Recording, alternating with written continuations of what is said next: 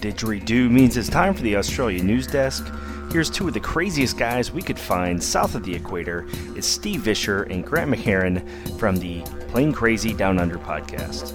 Dateline, August 19th, 2012. Well, g'day, folks, and welcome back to the Australia Desk for episode number 211. Grant, I tell you what, this is going to be the longest Australia Desk ever. I reckon we've got about 50 stories here on the screen this week. Mate, we've got everything. We've got GA, we've got military, we've got Virgin Etihad, we've got Qantas, we've even got the Flying Fruit Tingle rebranding. We've got it all. Well, let's uh, settle in, folks. It's going to be a long report. Oh, hang on. I've got this email here from Pieter Johnson. What, that just pop in? Looks like a bit of a challenge. Looks like a bit of a challenge. They reckon they've got lots of uh, listener mail this week, mate, and we should keep the report brief. Brief. How brief? A pair of undies brief? Well, brief, they reckon. All right, let's see. We can cut that story out, click that one there, cut that paste there, delete that one. Okay, that's much shorter. Let's go. GippsAero. Looks like they're going to start manufacturing in the US. They've signed a deal. That's right, mate. They've uh, signed a deal with Washington State based Soloy Aviation, and they're going to be assembling the GA8 Airvan. Uh, many of the components of the Airvan are actually made in the US. What happens now? They get shipped to Australia, put together, test flown, pulled apart, packed up into a, uh, into a container, and sent back to the US. So, what's going to happen now is that uh, GippsAero will be sending over all the components made in Australia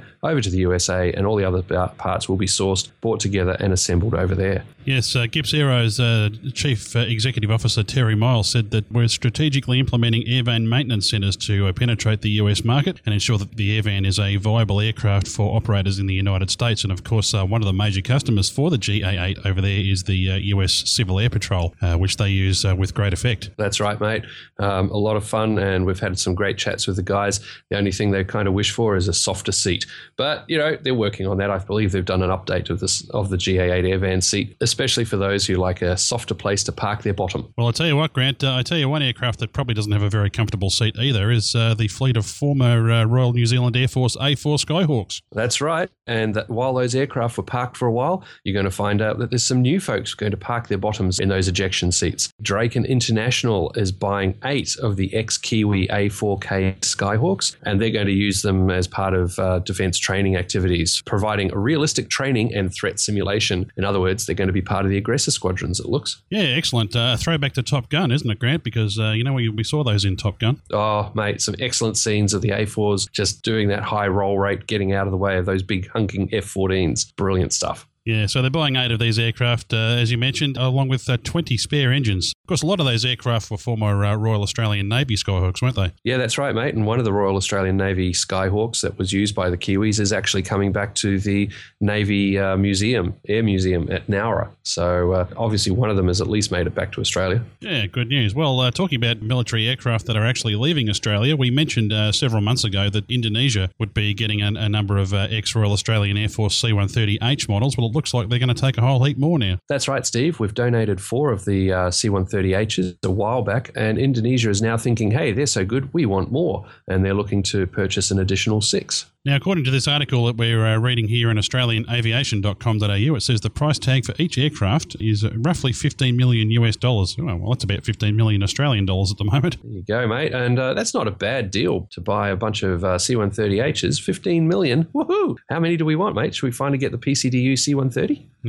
yeah, well, we should do it. A little bit more sponsorships needed. And uh, not only that, Grant, I noticed that these aircraft will be uh, refurbished before they, they're sent over to Indonesia. So uh, a good deal for the Indonesians. Yeah, mate, that's right and it's part of the uh, closer ties we're forging with our neighbours immediately to the north. And as uh, some old uh, aviation equipment uh, passes away into the uh, to the history books, as far as Australia is concerned, there's a newer era of technology coming in here, and uh, something I'm not entirely comfortable with. But as we reported uh, several months ago, some legislation had been brought in by the federal parliament here to bring in the naked body scanners, Grant, and it looks like that's that's going ahead from November. That's right, mate. Invasion of the body scanners.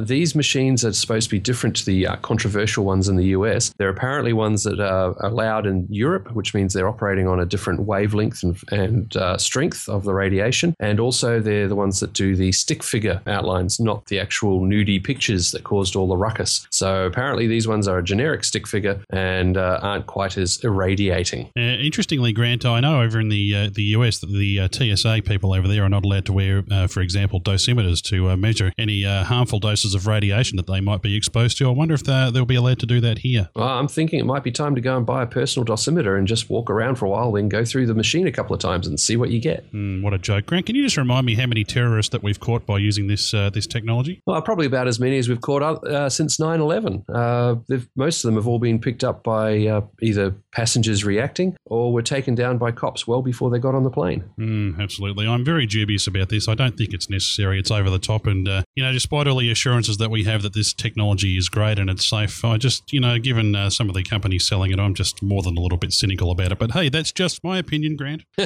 Your opinion, you're welcome to it. Um, I'm dubious about it as well. I, I've, I've gone on a number of times about security theatre, and I think we need to really reassess the issues, the causes, and uh, how we address them, and look at getting the best results for the money spent. And I really don't see that this is the best way of doing it. But hey, it makes the politicians feel good because they seem to be deploying things. They're able to wave the flags and saying, we're doing stuff for security, and it gives everyone those uh, warm fuzzies. And the other thing I notice here too, Grant, is that uh, while in the US you can uh, choose to opt out uh, and have a pat down instead, uh, that's not being an option here. And I know in Europe that's not the case either. You uh, basically, if you don't go through the naked body scanner, well, you're not flying. That's it. Well, it's not quite that bad, Steve. They will have the old classic walk-through metal detectors available, and you're required to go through one or the other. So if you don't want to use the new body scanner, you've still got to go through the metal detector. But if you refuse either of them, well, then you're banned from flying. Absolutely. Well, there you go. Uh, what do you reckon? I think we've beaten Pieter there. After all, the uh, the English beat us in so many things at the Olympics. We can't possibly let him get away with beating us for this six minute time limit. No, mate. This has to become the new battle for the ashes, the podcasting ashes. There you go. Well, there we go, Grant. Uh, as we issue that challenge to Pieter Johnson, uh, we'll just have to see uh, how he goes with it. Until next week, I'm Steve Visscher. And I'm the irradiated Grant McHerron.